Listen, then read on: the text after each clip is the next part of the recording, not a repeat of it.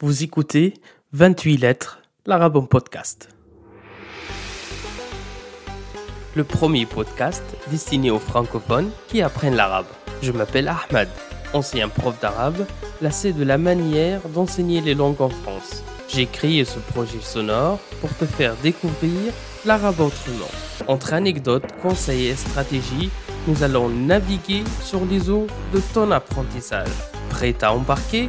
Alors, largons les amarres. Mais avant, si tu aimes ce podcast, n'hésite pas à le partager sur les réseaux sociaux. Tu peux aussi laisser une note et un commentaire sur Apple Podcast ou sur ta plateforme d'écoute si elle te le permet. Ahlan wa sahlan dans ce nouvel épisode de 28 lettres, l'Arabon Podcast. Aujourd'hui, nous sommes le 28 avril 2021 et ce chiffre a également un symbolisme particulier pour moi. D'abord, il s'agit du nombre de caractères de l'alphabet arabe, d'où le nom de notre podcast. Il est aussi la date d'anniversaire de mon soutien, ma boussole, ma source d'énergie, mon épouse chérie, car elle est née un 28 avril également. C'est pourquoi, et avant de commencer le sujet d'aujourd'hui, je voudrais lui souhaiter un très très joyeux anniversaire, a very very happy birthday. Ça, c'était l'entrée romantique de cet épisode. Pour nous conduire à un autre lien affectif, celui qui a été créé avec l'ensemble d'auditeurs et d'auditrices depuis le premier jour de cette aventure. Parce que, fort probablement, et selon les statistiques et la moyenne d'écoute, on va dépasser cette semaine le chiffre symbolique de 1000 téléchargements. 1000 écoutes. 1000 personnes qui ont manifesté leur intérêt à cet humble travail. Je dois ce succès fulgurant, vif et rapide à vous, toutes et tous car ce podcast a été lancé il y a moins de deux mois et le voilà séduit de plus en plus d'apprenants et d'apprenantes qui veulent savoir davantage sur les bonnes pratiques d'apprendre l'arabe. Alors, et en guise de remerciement, je vais lancer ce soir un petit jeu concours sur mon compte Instagram. Les cinq premiers gagnants ou gagnantes auront un mug avec la vignette du podcast dessus. Bien sûr, je me charge de l'envoi de ce tout petit cadeau, quel que soit ton pays de résidence, t'inquiète. Ben, il faut quand même qu'on aborde le sujet d'aujourd'hui. En fait, tout découle d'une idée très fréquente et très malheureusement enracinée chez les francophones que l'arabe est une langue difficile à apprendre. Est une langue tellement compliquée, tellement éloigné de français ou des langues européennes de manière générale que l'on n'arrivera jamais à progresser. À la fin des premières séances de mes cours d'arabe, j'avais toujours des étudiants qui me disaient Monsieur, c'est très dur pour nous. On ne savait pas que ça, allait, que ça allait être si pénible et on ne sait pas comment faire pour réussir le semestre, l'année ou la formation linguistique. Et ça, en plus, c'était la catégorie d'étudiants persévérants intéressés, car d'autres changeaient directement de classe pour s'inscrire à une autre langue tout de suite, après avoir assisté à une ou deux séances d'arabe. Avec ce groupe, ceux qui veulent réussir et mais ne savent pas comment faire et sortent impressionnés après le premier cours, j'ai toujours eu une longue discussion. À vrai dire, je leur posais un certain nombre de questions pour essayer de comprendre leur panique et leur encourager à analyser cette appréhension infondée. Si tu es dans une situation similaire ou si euh, tu réfléchis pareil, je te les pose aussi. Première question, quels sont les critères, quels sont les paramètres qui définissent une langue comme compliquée, comme confuse, voire sorcière? Ou bien, quelles sont les caractéristiques si on le trouve dans une langue ou une autre, celle-ci sera automatiquement plus difficile à acquérir. Et pour qui cette langue semble difficile? Pour quel profil d'apprenant? Pour quelle tranche d'âge? Et pour quel habitant de quelle région du monde?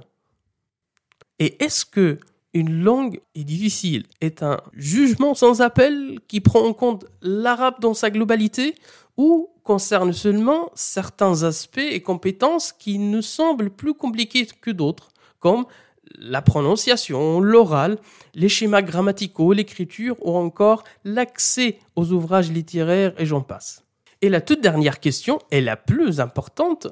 L'arabe est difficile pour qui l'usage exactement? Qu'est-ce que tu en comptes faire? Quelles sont tes motivations et objectifs pour l'apprendre? Parce que du curseur ne se trouve pas au même endroit pour tous. C'est pourquoi les épisodes 2 et 3 étaient consacrés à dessiner en amont ton ou tes objectifs souhaités de ta formation linguistique. Si tu souhaites les écouter ou réécouter, tu trouveras le lien en description.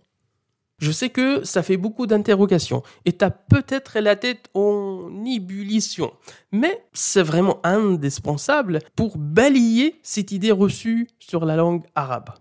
Pour essayer de répondre ou au moins de réfléchir collectivement ensemble, on va procéder en deux étapes. La première étape s'agit d'installer un certain nombre de vérités qui sont communes à toutes les langues du monde.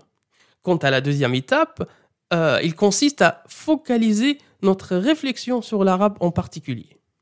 Allez, on commence dans l'ordre. La première étape, bien sûr, et voici quelques traits ou caractéristiques communs à toutes les langues du monde. Ils sont au nombre de quatre.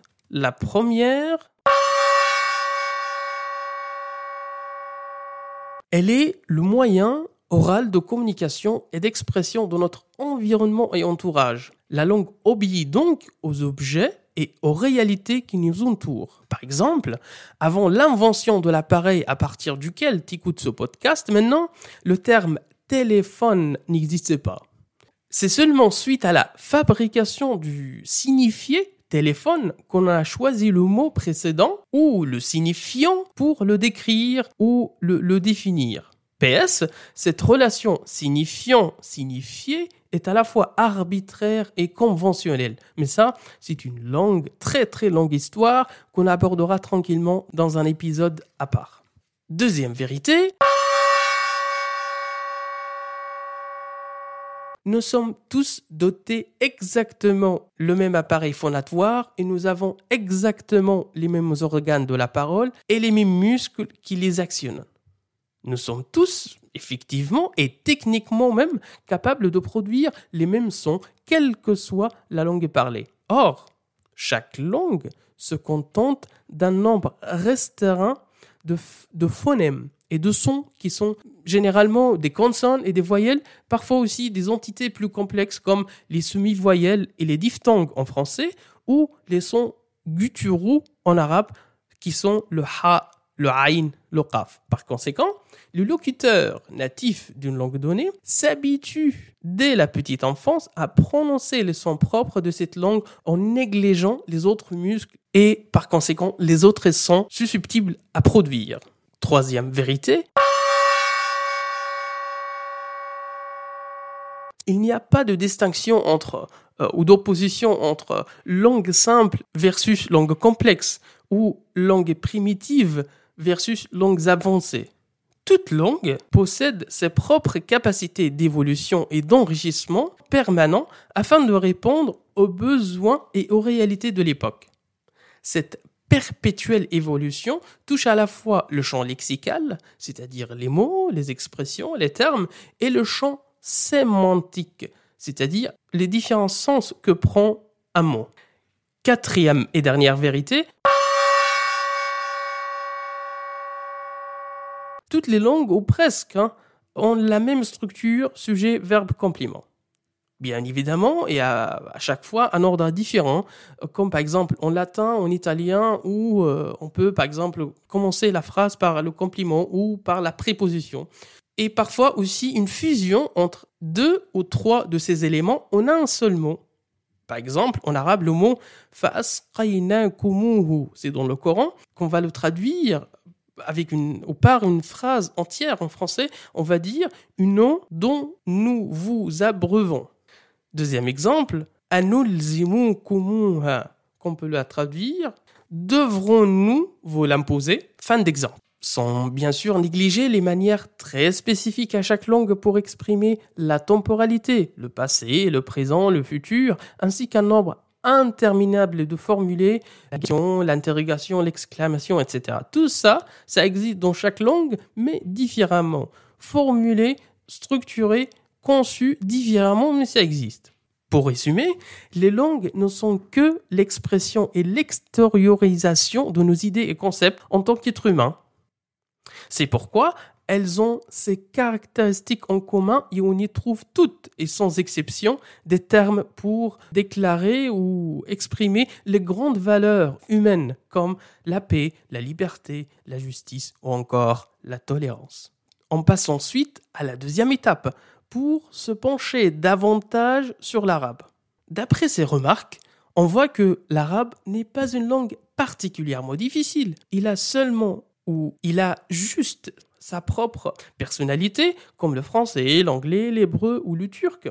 Mais à vrai dire, les deux points qui faisaient le plus peur aux étudiants se résumaient dans le fait que, premièrement, la large palette des sons à produire en arabe, comparativement au français ou aux langues européennes en général. Sur ce point, je leur répondais que mettez-vous dans la peau d'un apprenant de français qui sera confronté à la même difficulté avec les sons E, U, E qui n'existent pas en arabe, ou bien pour dire un pain et un bain, le dépit, le débit, percer un mur par exemple, et bercer un bébé. Et on peut très bien élargir les exemples dans notre langue.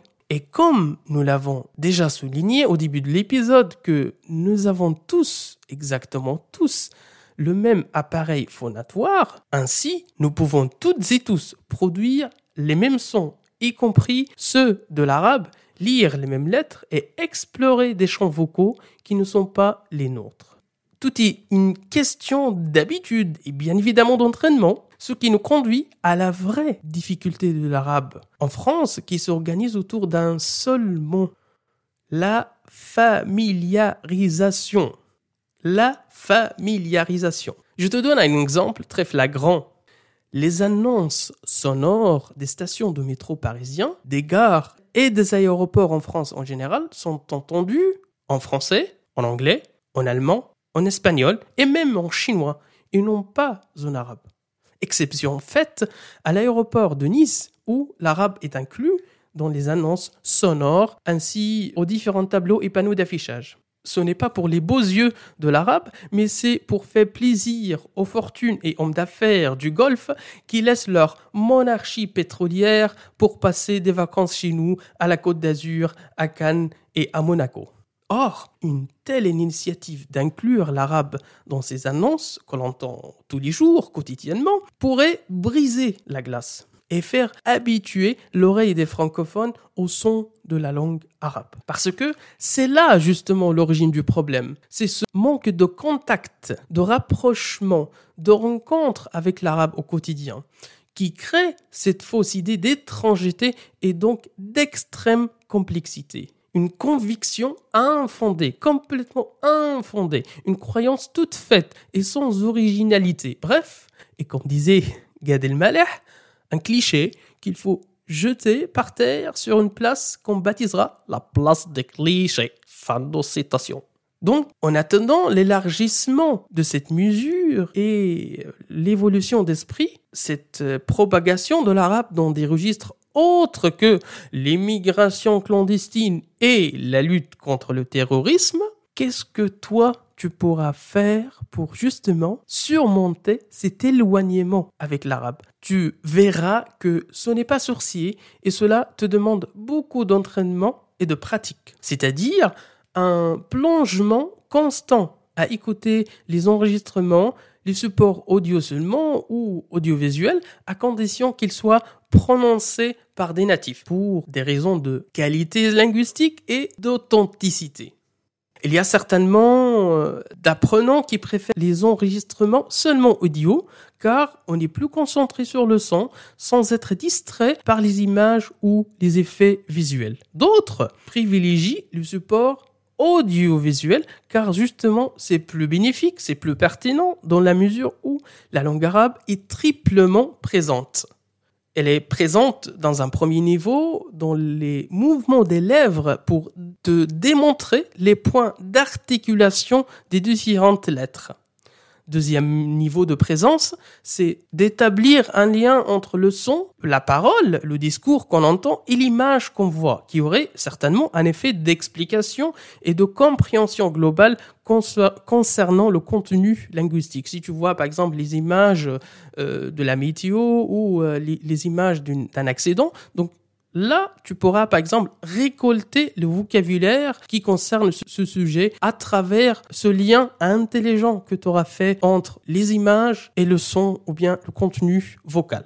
Troisième et dernier niveau de présence, c'est l'écriture qui s'affiche sur l'écran, comme par exemple le nom et fonction des invités, euh, le nom de la chaîne avec le logo un peu en haut, parfois en bas, le titre du reportage, etc., etc. Après, c'est toi qui vois et choisir la manière qui te convient le plus, sachant que tu peux toujours alterner entre les enregistrements purement audio d'un côté et les intermédiaires audiovisuels de l'autre côté. Pour finir sur ce sujet, diffuser à tort et je dis bien à tort, soit dans les médias, soit dans l'éducation nationale ou l'enseignement supérieur, ou même auprès même des étudiants, que la langue arabe est une langue difficile, lui colle une étiquette complètement biaisée et diminue par conséquent ses capacités à attirer des nouveaux publics. Pourquoi? Parce que les apprenants ne passent jamais à la phase de la compréhension car ils sont bloqués dans l'appréhension. Sans transition, le professeur américain d'origine canadienne Thomas Erfing était le premier anglophone à proposer une exégèse du Coran en langue très simple, voire simplifiée, après plusieurs ouvrages en la matière qui employaient un anglais très soutenu et très shakespearien. Il a commencé à apprendre l'arabe à l'âge de 17 ans et elle a dit euh, à un âge avancé de sa vie que cette langue, c'est une des rares langues qui n'a jamais perdu en dynamisme tout au long des siècles. Fin de citation et merci Thomas Erfing. Cependant, et malgré cette vivacité et constante évolution, l'arabe a un sérieux problème d'apprentissage auprès des francophones. Ce problème pourra s'opposer à trois niveaux différents qui feront l'objet de deux ou trois prochains épisodes à partir de mercredi prochain selon l'avancement de la réflexion et de la rédaction des épisodes. D'ici là, je te souhaite une excellente matinée, après-midi ou soirée selon ton moment d'écoute. Salut